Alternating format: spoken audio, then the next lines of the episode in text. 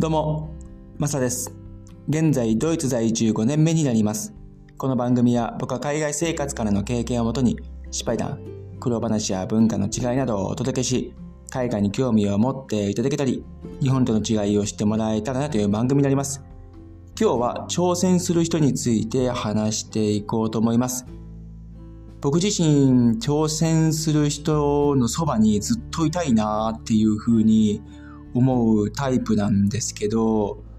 とにかく挑戦する人っていうのは、ものすごくいい雰囲気、そしていい空気感っていうのを出していて、僕にとってはそれがすごくいい刺激になってるんですね。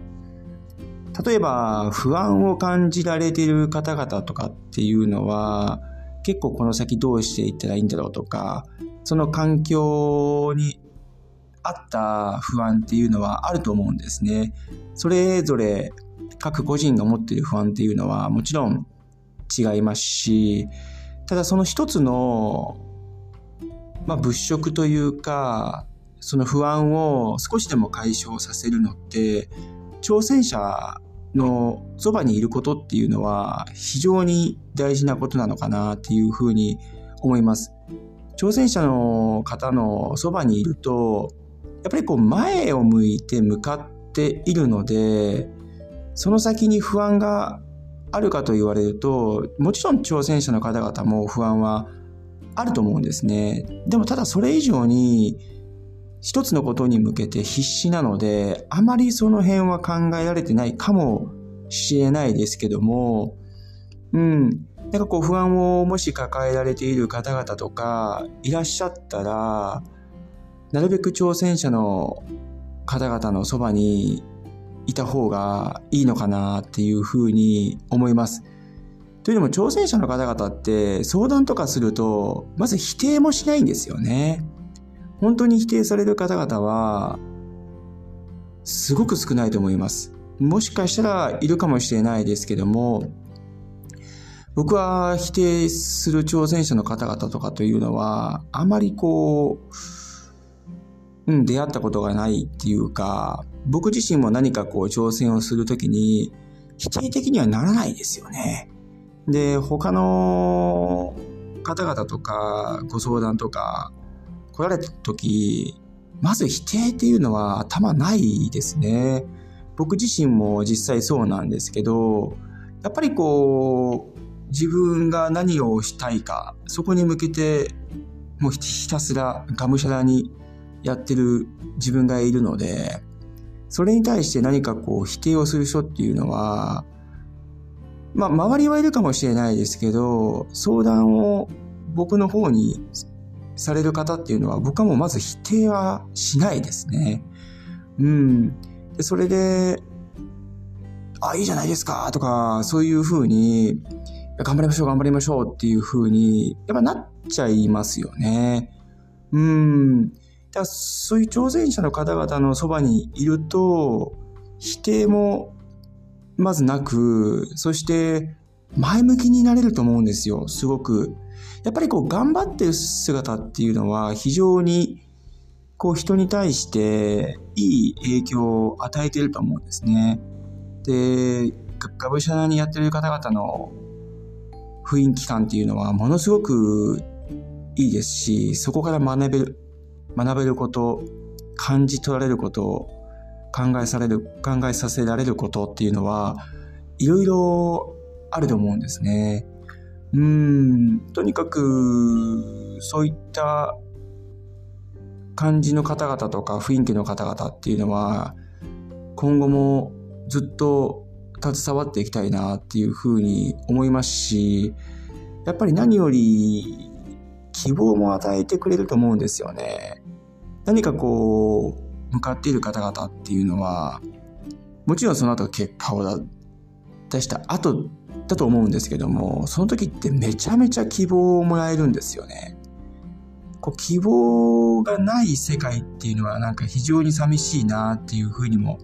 思ったりしますし、で僕自身も何かに向かってがむしゃらに行く時は、やっぱりこう結果をもちろん出したい。結果を出して、で、見てる方々に、応援してる方々に希望を与えたいなっていうふうにも思いますし、うん、その結果が、その方々の何かの背中を押したりとかですね、勇気づけられたりっていうのはもう非常に流行ってきたなっていうふうに思う瞬間でもあると思うんですね。うん。まあなので、何かこう、やることがないとか、不安とかに感じる方々がいらっしゃいましたら、まあ周りに挑戦者の方々がいらっしゃらなければ、何かこう、何でもいいと思うんですよね。自分で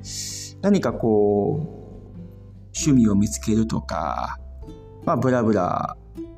ぼーっと街を歩いて、で、なんかそう気づく時とかあると思うんですけども、何かこう一つアンテナをなんか張ってると、これが不思議にですね、そういう人って現れたりするんですよね、ふと。うん。もう本当何もすることなく、ぼーっとして、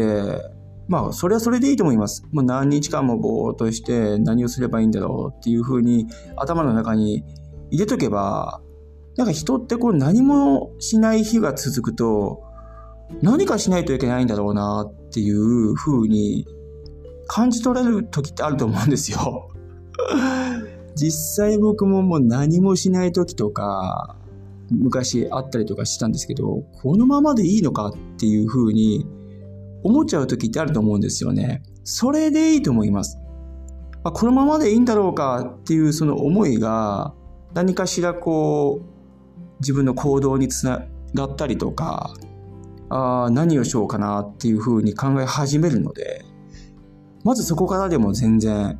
いいと思います。何もしなければもうずっと何もしないっていう時間を作ればこれがね必然的にこうあ、何かしないといけないなっていう風になると思うんでで、これを無理しちゃうと、やっぱり続かなくて、どこかで、こう、やめてしまうとか、あると思うんで、まあ、自分が本当に、今日何かに興味を持ったりとか、うん、無理することなく、こう続けていけられるものとか、うん、っていうのを頭のどこかで入れとけば、自然的に何かこうつながるものって今後出てくると思うんで、うん、実際僕もなんかそういう経験が昔あるんですけども、英語なんて特にそうでしたね。喋れればいいなっていうことを頭の中でずっとあって、で、ある時、あ、やっぱり話した方が面白いよね。じゃあ留学行こうっていうふうに、こう僕の場合はなったんですけども、うん、何かこう頭の中にアンテナを入れて貼ってですね。うん、ですると、自然的に何かがこう、訪れるみたいなのがあると思うんで、これ不思議なことなんですけども、はい。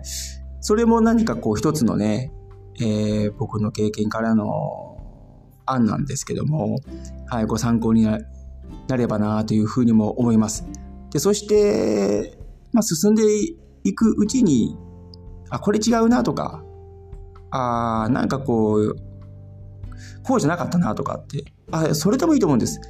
とにかくそこからまた何かを学べるんで、あ、じゃあ次こうしようっていう風になっちゃうと思うんですよね。で、そうすることによって、あ、違った、あ、また、あ、これ違ったな、違ったな、あ、でもこうしたいなっていう風になっていって、あ、これだっていうものが出てくると思うんで、最初からこれだっていう風になるのは、ごく稀なんじゃないかなっていうふうにも思います。僕も今までずっと野球を小中高とやってきたんですけども、最初はこう、親父が野球が大好きで、で、キャッチボールとか、そういうことをやっていて、で、ソフトボールをやってたんですけども、小学校の時は。勝手に自分から入って、でもまだ、なんとなくその時はやってたんですけど、それがやっていくうちに、あ、違うスポーツもやりたいなっていうふうにも思いましたし、でもただ、まあ野球の環境だったんで家庭が、それで野球を続けていって、途中からもう、あ、もうこれしかないなっていうふうに思えるようになったんですね。うん、それと似たような類だと思うんですけども、まあ、最初はバスケで入ったり、そこからサッカー行ったり、野球やったり、で、あ、やっぱりバスケだなと思ってバスケに戻る、あ、これだっていう風にもなる人もいると思いますし、うん、何かしらこう自分が興味を持ったもの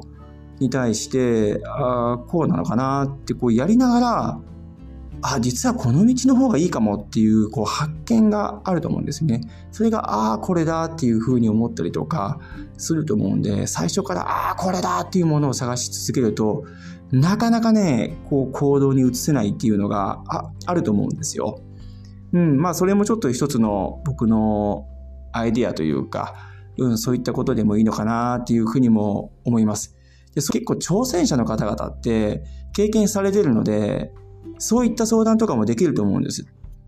実際僕も何かチャレンジされてる方々に質問とかするときは、あ、なるほどなーっていうふうに思ったりとか、あ、でも実際最初からそうじゃなかったですよねとかっていう話したりもするので、うん、そこから学べることってすごく多いなっていうふうに思いますし、とにかく気持ちも前向きになれると思うんで、挑戦者の方々と一緒にいたり話したりすると、うん、その空気感とかもめちゃめちゃいいと思いますし、で、何より自分に対してのまた新たなチャレンジもしようかなっていう風になると思うんで、気持ち的にも全然晴れる方向に僕は行くと思います。はい。今日は挑戦する人について話させてもらいました。もう非常に挑戦する人に対して僕はもういい刺激しかもらってないので、感謝しかないですね。うん。実際僕ももっともっと、こう、いろんなものにチャレンジしていって、何かしらいい影響を与えていきたいなというふうにも思います。僕自身ももっともっと頑張っていこうかなというふうにも思っております。はい。どうもありがとうございました。それそれでは素敵な一日をお過ごしください。ではまた次回の放送で。チャオ